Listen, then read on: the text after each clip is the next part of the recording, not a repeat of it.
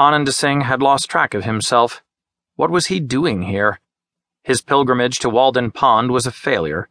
He had found the pond, he had seen the replica of Thoreau's house in the parking lot, and he had walked down to the beach in a crowd of half naked bathers. Then he had hiked along the beaten path to the place where Thoreau had lived for two years in a house he had built himself. The house was gone. There were stone markers and a sign. Four teenage boys were horsing around, pushing each other and shouting. Embarrassed, Ananda extracted from his suitcase the specimen of manganese from Jamshedpur and dropped it on the cairn of stones, a silent witness to the presence of a devotee from the other side of the world.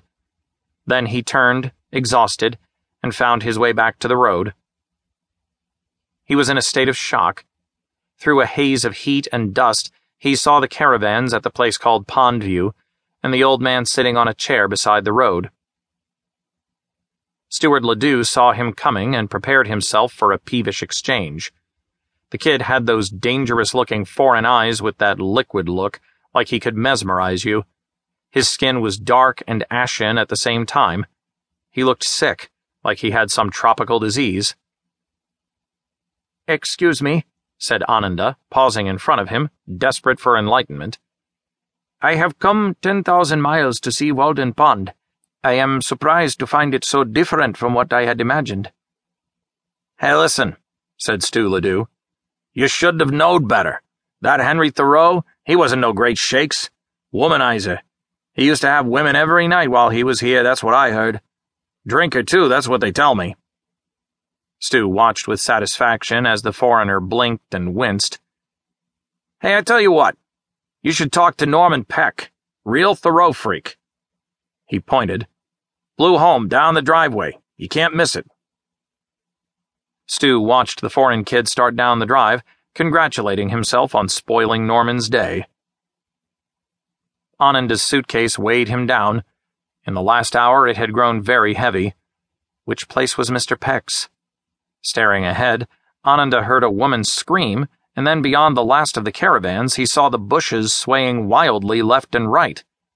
Ananda had once seen a herd of elephants crashing through a forest in southern India, and now for a moment he imagined an elephant trampling this American woodland.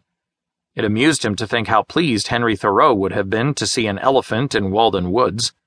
Thoreau had played with the conceit that someday he would find every kind of flora and fauna within the confines of the town of Concord, even the alpine edelweiss. If the edelweiss, why not the elephant? There was another cry, a different voice, a man shouting, Hey! What's going on up there?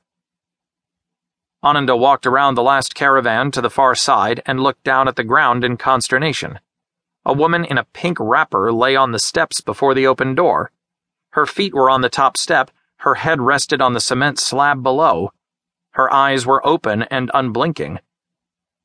Dropping his suitcase, Ananda knelt beside the woman and lifted her wrist to feel for a pulse. There was none.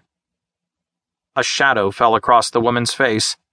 Ananda looked up to see a big man standing beside him, breathing heavily, looking down. I fear she is dead, said Ananda.